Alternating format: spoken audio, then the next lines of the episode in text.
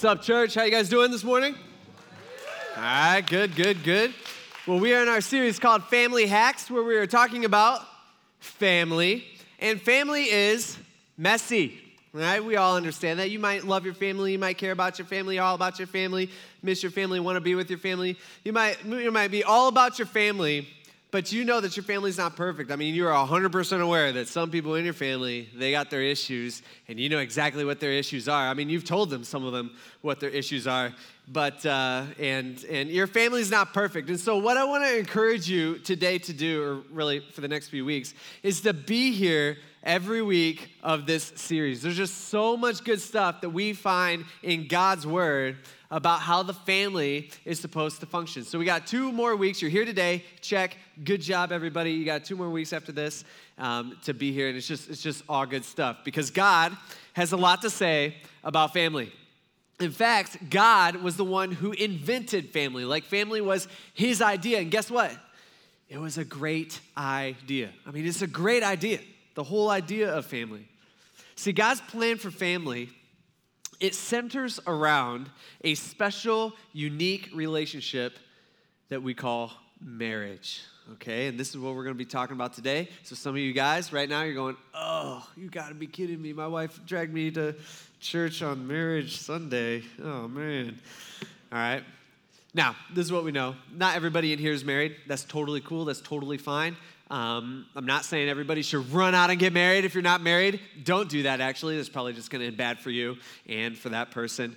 But uh, the Bible celebrates singleness, just for all you single people. Let me just throw this out there. The Bible celebrates singleness just as much as it celebrates marriage, okay? In fact, what we find in the Bible is that God tells us that, hey, if you're single, He can actually use you more than if you're married because you're not tied down to a husband and wife where you have to, you have to um, work with those situations and kids and just all that stuff. And so singleness is good. Now, that doesn't mean that all you married people, like, you're finding, like, oh, finally, I got my excuse to get out of this thing. You know, as a Christian, right? I go to church and stuff. And so the pastor, I hear the pastor saying that God wants me to be single and actually can do more for me being single. So, hey, that's my ticket, okay? No, if you're married, stay married. That's what God wants. We'll actually talk about that the next week, no matter how noble you think you are. Okay, so God designed marriage. He created it, He came up with it, He planned it, and He gives us instructions on how to put marriage together. Now, last Christmas, my wife's parents, so my in laws, they uh, bought my boys for Christmas. They bought my boys one of those Jeeps that you know you ride around in the yard. You know what I'm talking about? They're electric. They're really loud. You know what I'm talking about? Okay, all right, there we go. Um, and so they got my boys one of those Jeeps, which is cool. I've always wanted one.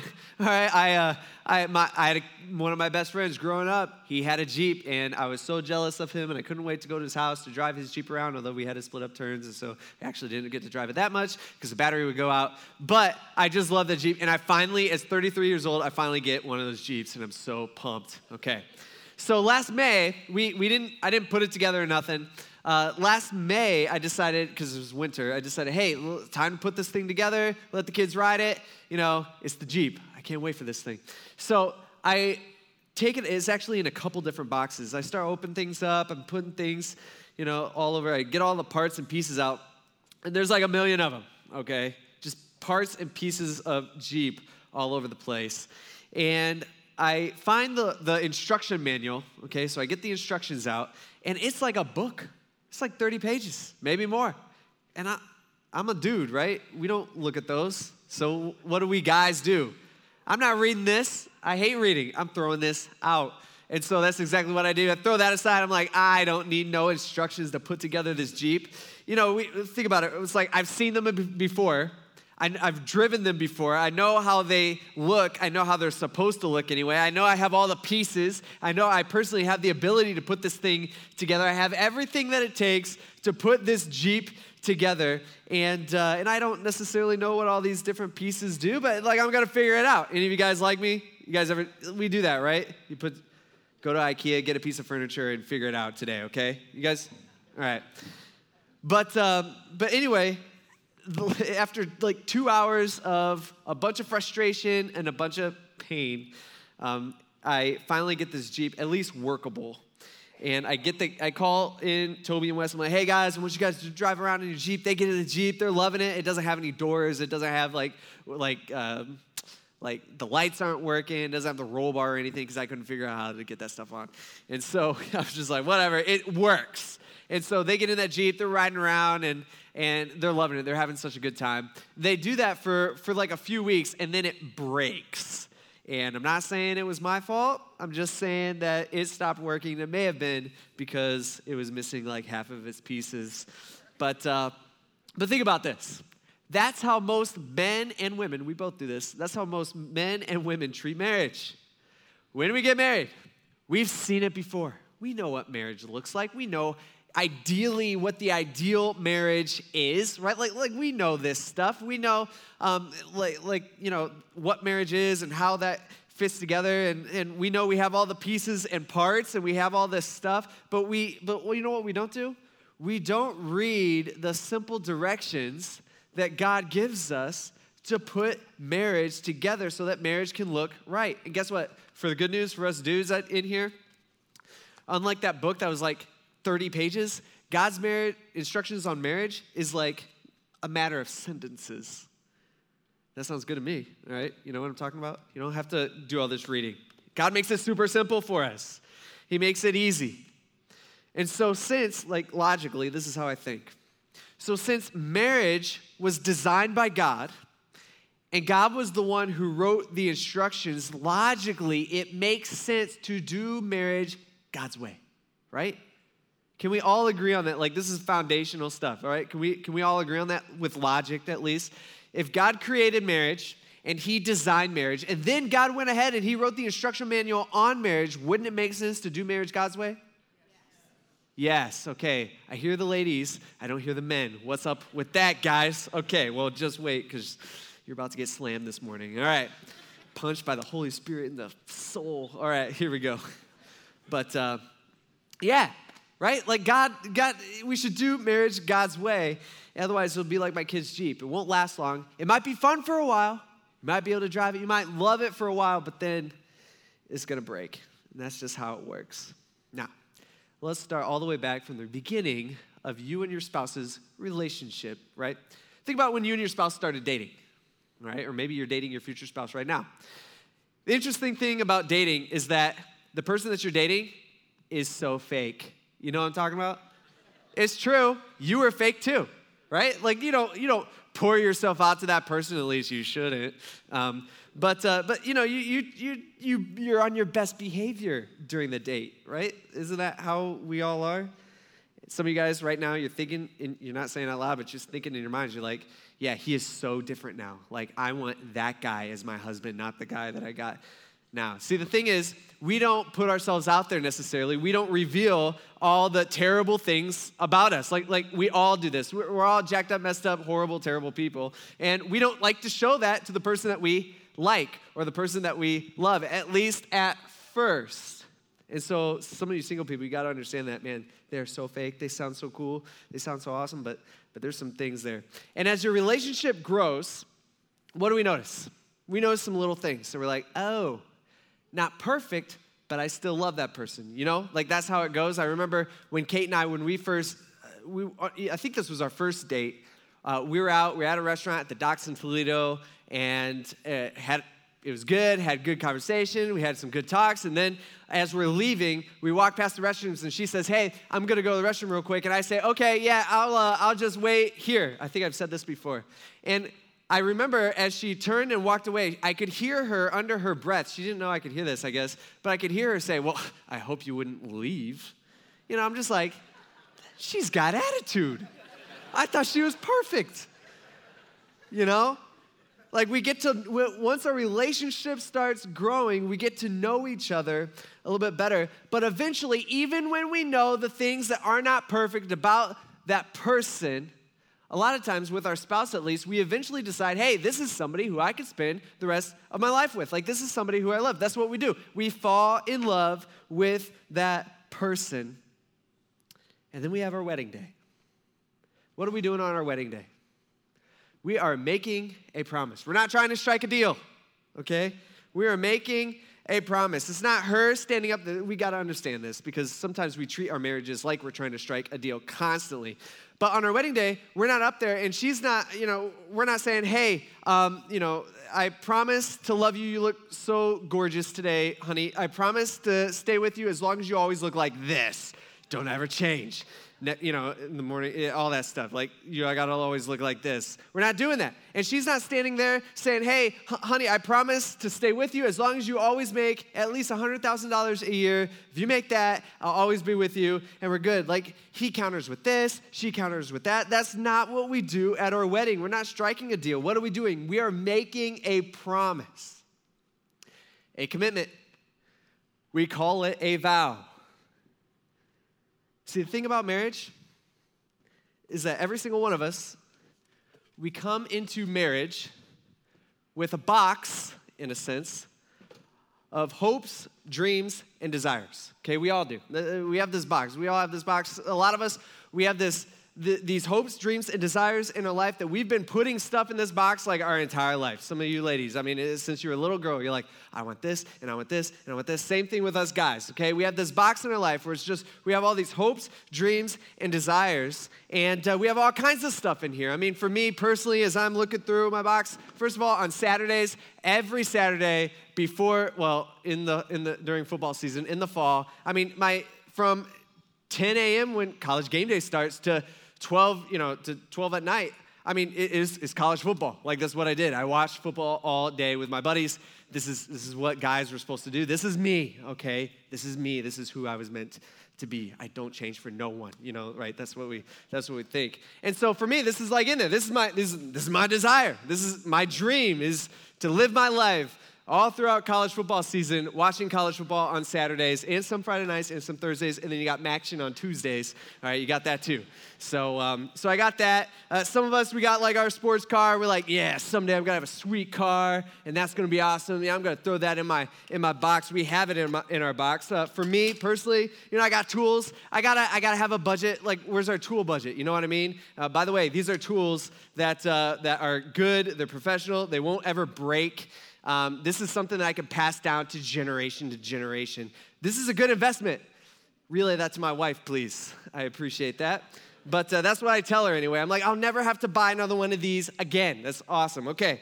Um, for me, also, for some reason, like I got a, I got a tractor in my box. I've told you guys this before. I don't know why. I don't have any use for it. But a few years ago, we went out and we, I bought. I say we, but it was me. I bought a tractor, and I brought it home to Kate to give to her.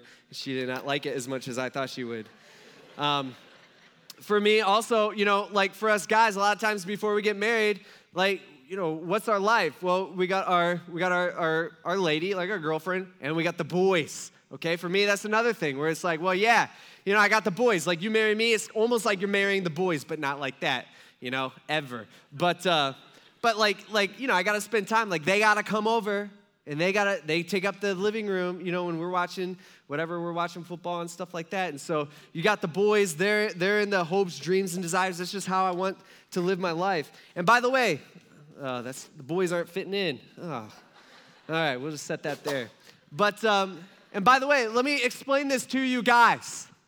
What's in your box you know men what's in your hopes dreams and desires whatever you have in that box what's in your wife's box is different, okay?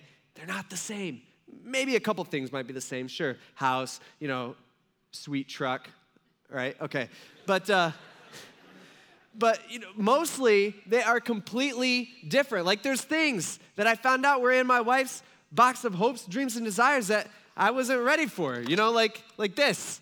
You know, you get you got kids and stuff where you're like, oh, that's in there this is too soon probably but you know and this is still in her box of hopes dreams and desires and we got three. I think three's enough but she's not here today and so uh, she probably shouldn't be talking about that. But anyway so you know it's just all this stuff. We have hopes dreams and desires and you know what we do? When we get married we take our box of stuff with us and we actually hand it to them hand it to our spouse both men and women and to our spouse it becomes yeah, I know a lot of you can't read this, but it becomes our expectations. Okay? Our spouse looks at that and says, okay, you expect me to do this. See, we look at this from our perspective as our hopes, dreams, and desires. Hey, someday I want my future to look like this. From our spouse's perspective, it's, hey, you're telling me that I need to make this, whatever's in there, happen. We all do this, by the way. I mean, think about it. When we're single, what do we do? Okay? When I was single, never once did I ever daydream about being the perfect person for somebody. I've never thought about that, never daydreamed about that. All right? You know what I daydreamed about? I daydreamed about finding the perfect person for me that would make my hopes, dreams, and desires, turned expectations, work or happen. See, some of us, we treat marriage like a contract. Hey, if you do this, then I will do this. If you, then I. But then that's not what you committed to on your wedding day, right? I mean, that's not what you ever committed to. Like, in fact, you know what you said on your wedding day? You said things like, for better or for worse, in sickness and in health, for rich or for poor. I mean, think about that. We said yes to marriage when for worse was a possibility, right? Like that's what we that's what we literally said. Like on our wedding day, we said out loud, "Hey, this marriage thing, this relationship thing that we got going on, this could get bad. Like this marriage could get ugly. This could be terrible. Things could get really really really hard, but but I'm in." That's what we said out loud in front of a bunch of people. See, too many marriages have both man and woman and you know husband and wife who are focused on their own hopes dreams and desires. This is the situation. Too many marriages we are focused on our hopes dreams and desires but then to our spouse they become expectations. And you know what? Our expectations and our experience what actually happens in reality they don't match up and they become two different things. You got expectations over here, you got experience over here. They are far from each other, and there ends up being a gap in between our expectations and our experience, and, uh, and, and that becomes a problem. In fact, we become two people running in opposite directions, and that gap in between our expectations and our experience, they, the gap just gets bigger and bigger and bigger. You know why? Because each of us are just making our, you know, we're trying to make our expectations and our experience match up, and we're trying to do it only for ourselves, which makes the other, you know, which makes it for the other one, it just gets wider, and wider, and wider. We get so farther and farther and farther from what we expected, and then we become miserable. See, that's why some of you guys' marriages, that's why you guys are always keeping track of everything. You know what I'm talking about? Where it's like, hey, it's your turn. Uh uh-uh, uh I did this last time. You guys know what I'm talking about. All right, it's your turn to clean that up, or it's your turn to deal with that. I did it last time. You guys are always trying to keep score, and you guys, in reality, are doing your own thing. You guys are going in your opposite directions. Really, what you're doing is you're living separate lives together, okay? And you're cool with that. I mean, it's, it's not great, but but you're just kind of making it by. And, and really, all of you guys, all that you guys are, you guys are just roommates. You're not even good roommates to each other. Constantly arguing, complaining, and nagging at each other. And then you know what you do? You come out in public, like to, like on, like right now, here to church, and you act like everything's fine. But the reality is, it's not. And you both know it. You both know there's an issue. See, the issue is you're not doing marriage God's way. And so today, real quick, we're gonna go look through, we got a lot to pack in here, God's simple instructions on how to do marriage that He designed. This is what we see. We're gonna, by the way, before we, oh, you guys pulled it up. All right. we're gonna talk about wives first, and then we're gonna talk about husbands. So, wives, go get, let's just get through this, and then we'll get to the husbands, and it's not all gravy for them. Okay. So throw it out there. This is what the Bible tells us, right? This isn't Zach making this up. This is what the Bible says. This is how God designed marriage. He says, Wives, submit to your husbands as to the Lord. Now, if you're a lady in here and you're reading this and you take offense, breathe, okay? Help me out here. Breathe a little bit. It's okay let's we're going to talk about what exactly that means i totally understand that some of you you look at this word especially the word submit and that bothers you you do not like that word Other, others of you i totally understand maybe more generally men i would assume are going hey i didn't know that was in the bible I, that's Found my new favorite verse. I'm gonna have to sew that into a pillow or something, you know? I don't know. But uh, some of you guys are going right now, you're like, hey, this is the reason why I left the church. That's the type of thing. This is why I left the church. That doesn't sound fair. That's not equality. Like, I don't understand because I thought God views us as equals. What happened to that idea? This is what we know. First of all, we know that God values both men and women. God made both men and women in the image of God. He values both men and women. We both have equal access to God. We are equally valued. We have equal worth in God's eyes. But God gives man and woman different roles within the family. Right? God's saying, hey, I value you equally. One is not better than the other, but I made men and women different, and I made men and women different on purpose. And I gave them different roles. I mean, think back to the creation story for me, real quick. God creates Adam first, let's say. He creates Adam first, and he looks at Adam, and he really looks at all creation, and he says, Man, that is good. In fact, I believe he says that is good seven different times. And, and again, one of them is, is looking at him. Wow, that is so, so good. I did a great job on that. But then after seven goods, we get a not good. The Bible says, it, God actually says, He says, hey, it is not good for man to be alone. He's like, that's not good. This situation, while, while, while Adam's good and how I created everything's good, this whole situation is not good. So, what did God do, right? He went to Adam and he goes to Adam and says, Hey, Adam, what exactly do you need? Let's design somebody who's perfectly, you know, for you. That's not what he does, right? He doesn't go to Adam, he doesn't ask for his opinions, doesn't ask for his input doesn't ask for his, what he would do. Uh-uh. God looks at Adam and he says, You know what? I know exactly what you need. I know. You don't know. Adam didn't have a clue.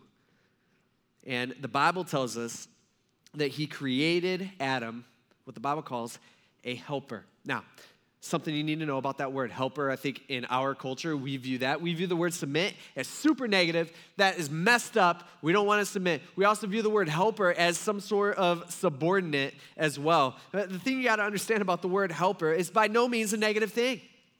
It's not a negative thing. That's the world speaking into this. This, this is not accurate. Okay? It's actually the same word that God uses to describe himself as he helps the Jewish people throughout the Old Testament. It's the same Hebrew word. Okay?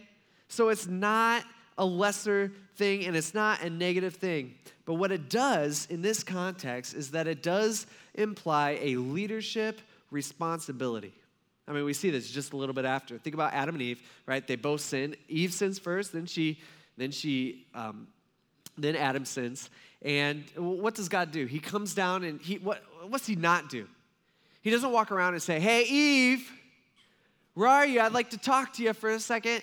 He doesn't say, Hey, Eve, you're the one who sinned first, so you're the one who I'm going to talk to first. This is not what God does. He comes down and he says, Adam, where are you? This is your responsibility. You are supposed to be the leader. You're the one who failed at your job. He goes and he calls for Adam, even though Eve was the one who messed up first. See, men are supposed to step up and lead within the family. It's what, something we've seen ever since creation. By the way, this does not say, and I need to make sure everybody understands this, does not say that women are to submit to men. That's not what it says. It doesn't say that women are to submit to men, okay? That's not right. That's, that's, that's completely wrong, all right? This says within the marriage situation. This, that means, by the way, if you have a boyfriend, ladies, that does not mean that you are to submit to your boyfriend. You're not married yet. This is only within the context of the marriage relationship. So, ladies, go run your company, go be the boss, go become president of the United States. I'm all for you. Do whatever you need to do. All right, this is only for marriage. And the Bible says that God has created us different. And if you don't understand that now, go study some diagrams. You'll understand there's some differences going on. But, uh, but uh, one, one example is, of differences is, and this is not a negative thing, this is just how God did it. All right, generally, I get there's a few exceptions here and there, but generally, uh, God made men physically stronger. Okay, that's not bad, that's not good, that's just that's just how it is. That's why sometimes when Kate, she'll come up to me with a jar that she can't open, and she'll be like, "Hey Zach, can you open up this jar?" You guys know what I'm talking about. And as what do we do as men? We go, "You can't get that, can you?" All right, you know walk up to the table. I'm like, pop. There you go, honey. What else you need? Anything need fixed? You know, like that, that like that's, that's, you know, it feels good. It's like, yeah, God made us different, okay? And that's and that's okay. And so um, that's one of the ways that we that we are different. And but here's the deal, ladies. He tells wives, not women, he tells wives to submit. What's that mean? What does that look like? Maybe the most down to earth way that I can try to explain that to you is that God's saying, hey, you need to make his deal bigger than your deal. Or you need to make, you know, you, you need to make, or basically, your deal is more important than my deal. Like, that's your attitude. Okay? Did I say that right? Yeah.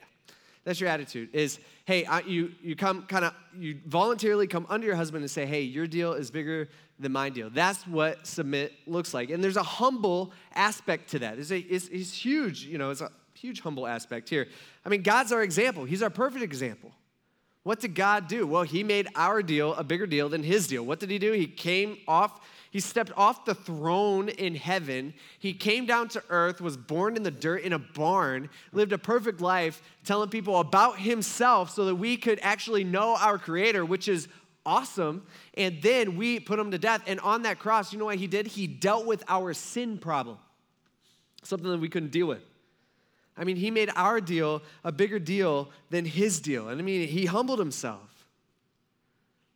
That's what, that's what wives are called to do here in, in this particular spot. I mean, he, it doesn't mean that women are second place or that they're all to, they're to sit back and be silent and not speak and not give their opinion or not check out, or they should check out of their marriage or check out of their family. No, that's not what he's saying. The, we see the perfect example of the perfect wife in Proverbs 31. And what is she doing?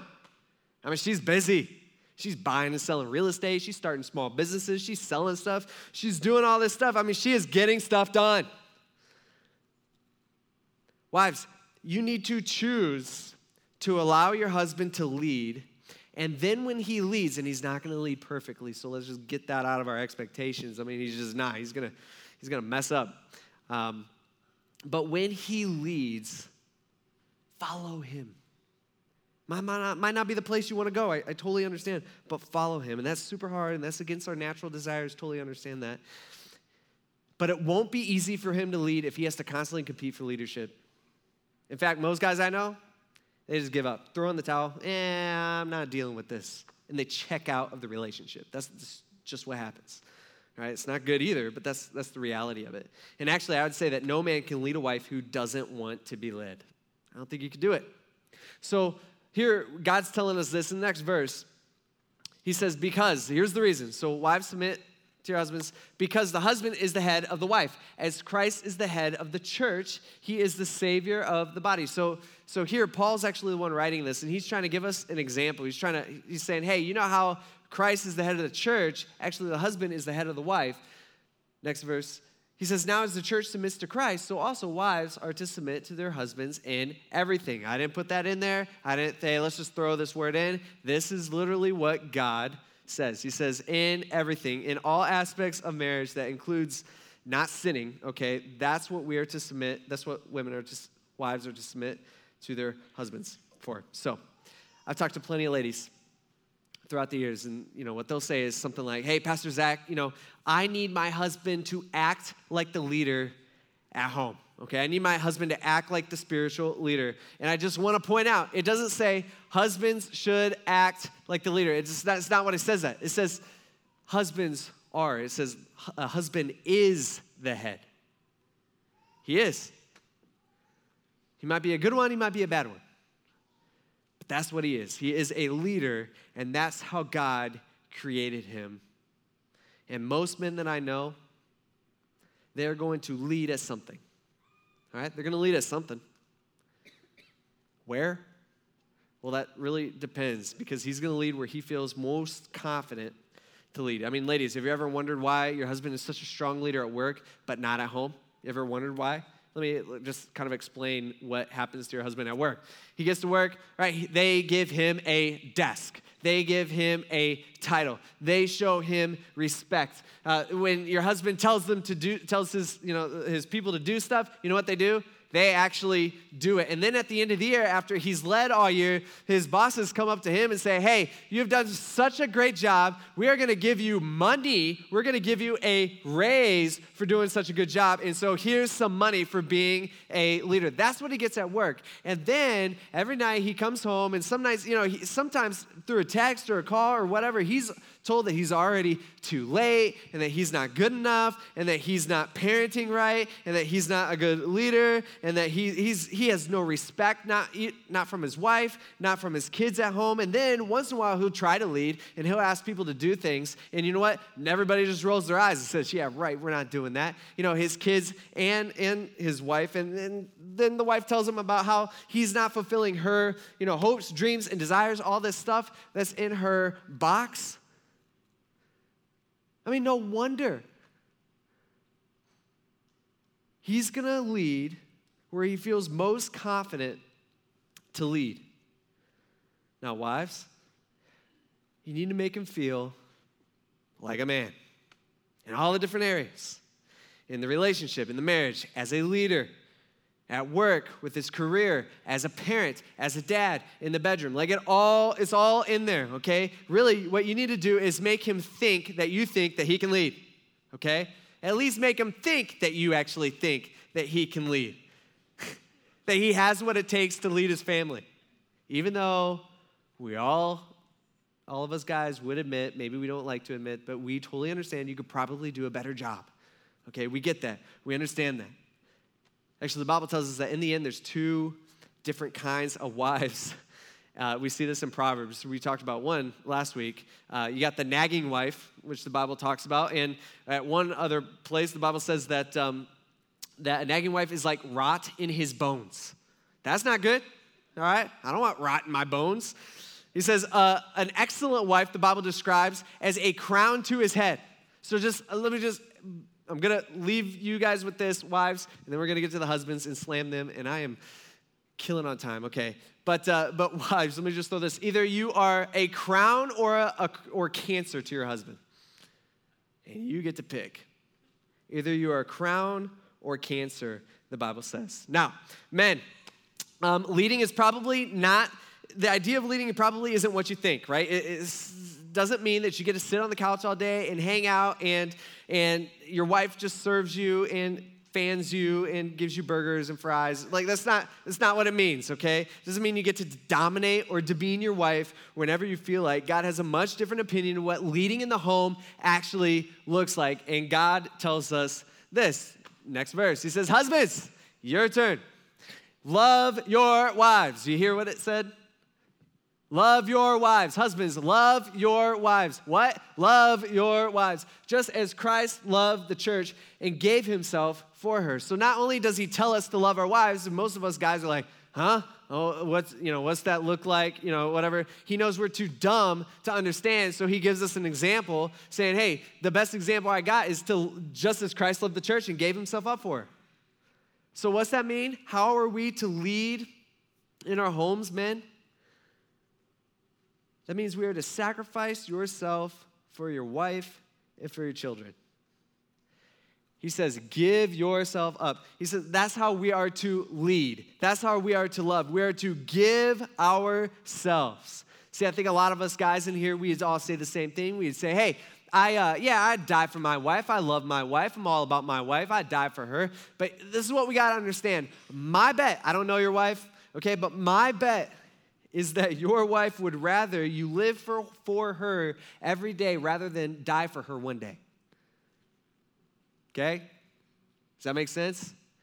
My guess is that your wife would say, hey, don't take the bullet. I'd just rather you live for me every day rather than die for me one day. Now, guys, before we were married, we were complete experts on ourselves. We get that? We're still experts on ourselves. We know what, uh, you know, we know what we like, what we didn't like, what, you know, how to take care of ourselves generally. You know, I'm not saying we're the most healthy, but, uh, but we, we kept ourselves alive. Uh, we know what we wanted, we know what we didn't wanted. We were literally experts on our box. We knew everything that was in our box. We knew how everything got in our box. We knew how we were going to get the things or most of the things from our box. So we knew all the, you know, all this stuff we knew about our box. But when you get married, guess what, guys? You have to change. Stakes. But you got to change. All right, that's not how we can live our life anymore. Actually, Peter says in 1 Peter, he says, you need to become a student of your wife. And that takes work and that takes sacrifice. Basically, what Peter's saying is you need to know what's in her box. Okay, you need to know what's in there. You know why it's in there. You need to know how it got in there. You need to know all this stuff. You need to be an expert on your wife. The Bible's not saying you need to be expert on women. I think that'd be impossible, okay? it gives me a headache just thinking about it. But you are to be an expert on one woman, your wife. You know everything about her. You know what makes her tick. You know what she needs, what she wants, what she likes, what she hates, what she loves. You need to know what she enjoys, what she dreads, what she, you need to know what's in her box, what her hopes, dreams, and desires are. And sometimes, let me just, fair warning, it will make no sense to you. I totally get it. You're not gonna understand why. Like, like why? I remember one of the first, uh, this is one of the first weeks after we, Kate and I, after we got married, I came home from work, you know, and I'm all I'm like, hey, you know, I'm home, and I find her crying on her couch in our living room. And I'll be honest, I'm not like a super gentle person. I know I'm a pastor, I'm supposed to be, and I'm working on it, okay? But, uh, but like, it's not my natural thing, is like emotions. Like, I just, I, I think logically, like we logically should, right? Anyway, so I, I, go up to her, I'm like, oh man, here we go, husband time. I gotta be a husband. Okay, what do I do? You know, uh, she's crying, that makes me feel bad. And so I, I go up to her and I'm like, what's going on? And she's like, nothing. And I'm like, Lie number one. Okay. So I'm like, all right, um, did, uh, did something happen? Like, did somebody die or something? And she was like, no. I'm like, okay, that's good, that's good. Uh, did someone do something to you? And she's like, I'm, I'm just going through the boxes, you know, that's all I got. Logic, thinker, thinker. And I'm like, so someone say something to? Did someone do something to? What's going on? And she's like, no. And then at the end of the list, you know, I'm like, are you hurt? What happened? Did you stub your toe? You do something? And she was like, no. And I'm like, okay. So I'm going through my list. I'm checking off all these boxes. And at the end of my list, at the very end, at the bottom of my list is, did I do something? You know? And she's like, no. And I'm like, whew. All right. And so I'm just like, then why are you crying? And she turned to me and she said, You know what, Zach? Sometimes a girl just has to cry. And I'm like, That sounds like a horrible way to live. like, what? I don't understand. Like, logically, like, why would you want to live sad? You know, I don't know. And I've actually never caught her doing that again. Maybe she just hides it. I don't know. But, um, but I, I just, I'm just like, that makes zero sense to me. Like, I don't think I can make myself cry. Anyway, but, uh, but guys, you're not gonna understand everything. I still don't understand. I still question things about that. Like, she was, you know, whatever. But uh, you're not gonna understand everything. It's complicated. Your wife is a complicated person. But we've learned some complicated stuff, right? Like, think about, man, some of you guys, you know how to take apart and put an engine back together. That's complicated. You know how to hunt, some of you guys. Some of you guys, you know how to do your job. You know how to buy and sell stocks. Some of you guys, you know, you know how to fix the boat. Some of you guys, we've got people in our church who fly planes. Right? That's some complicated stuff. And what I've learned is that it's easy to learn when you're into it. It's easy to learn when you're actually interested in it. Be interested in your wife. Study her. Not in a creepy way. Okay, I'm not saying you drive around following her around town. Although there has been times where I have seen Kate driving, like we pass each other in town. I'm like, where is she going? What the, you know? But anyway, you're supposed to study her so that you can take care of her better than yourself. Not that she needs you to take care of her, but that God says you are to care for her better than you care for yourself. A few verses later, God says, in the same way, Husbands, you are to love their wives as their own bodies. He who loves his wife actually loves himself, is what he's using logic here, saying, For no one has ever hates his own flesh, but provides and cares for it. You feed yourself. Guys, you make sure you get enough food, just as Christ does for the church. And so, as you love yourself, you need to love your wife. Now, this is one of the differences between husbands and wives, men and women, really. Um, I don't know very many women who like love, love, love their bodies. Like, there's always kind of picking picking their bodies apart, which isn't even good because God doesn't care about anything like that. But men are different. We generally like our bodies. I don't mind. You know, I'm just like, hey, it's, it's all right. Like sometimes we'll get out of the shower and we'll kind of get a glimpse of ourselves in the in the in the mirror, and uh, and what do we do? We flex. Like we might be old, fat, and bald, but we're going, still got it. That's what we do. All right. It's different than women.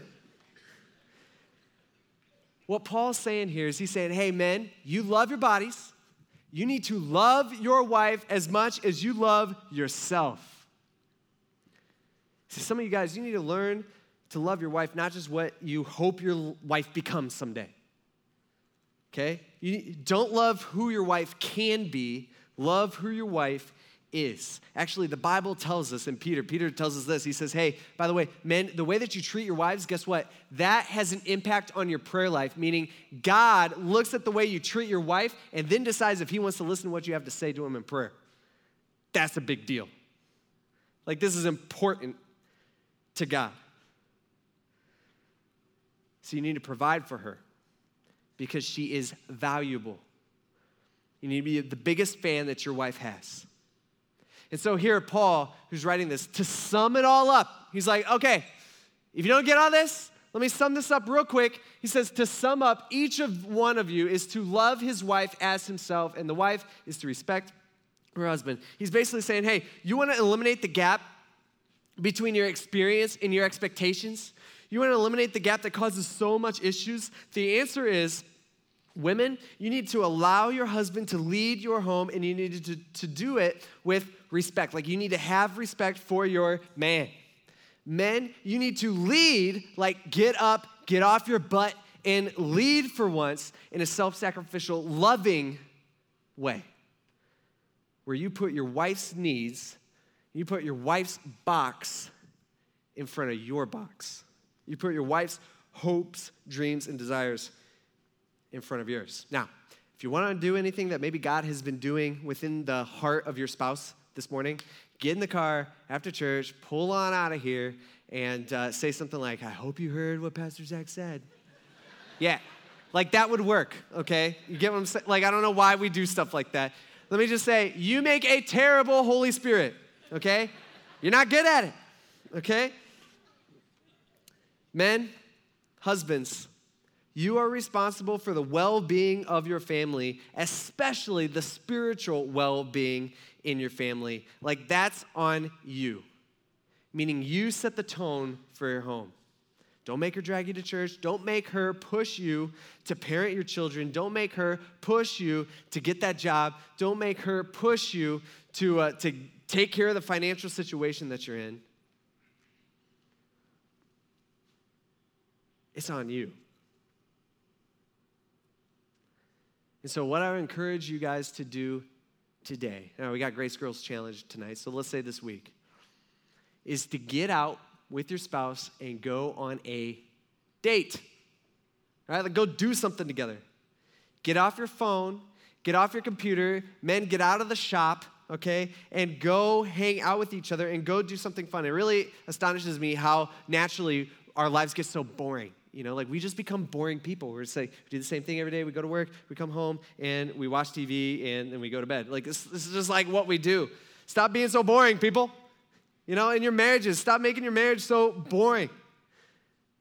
Go do something together. Spend not just time with each other, but spend quality time, good time with each other. And follow God's instructions. Husbands, love your wives as Jesus loved the church. Let go of your hopes, dreams, and desires. Everything that's in there, let go of that. And for, you focus on her box. Wives, respect your husbands. Submit to him. Make his deal a bigger deal than your deal. let go of your hopes, dreams, and desires, and follow His lead when He leads. He's not always going to lead perfectly. See, a great marriage only works when both play their part. It's the only reason. It's the only way you're going to have get a good marriage is when both people play their part. That's how God designed it. It's what the instruction manual says. All right, we'll skip the last song. Let's, let's pray. God, we, uh, we thank you for these words and we thank you for, I mean, we thank you for the idea of marriage and really the idea of family. That is, is your thing. You came up with that. And it's a great idea. And God, we ask us, for those of us who are married, and for those of us who will be married someday, maybe in the future, Lord, we ask for us to do marriage your way. It's not easy. It's kind of completely against our, our natural way of thinking and what we want naturally, because naturally we're selfish people, messed up people. God, help us to do marriage your way. Help us as husbands to love our wives the way that you've called us to. And as wives, we ask that you'd help submit to our husbands, which is tough and show him respect. God, we thank you. We ask this in Jesus' name. Amen.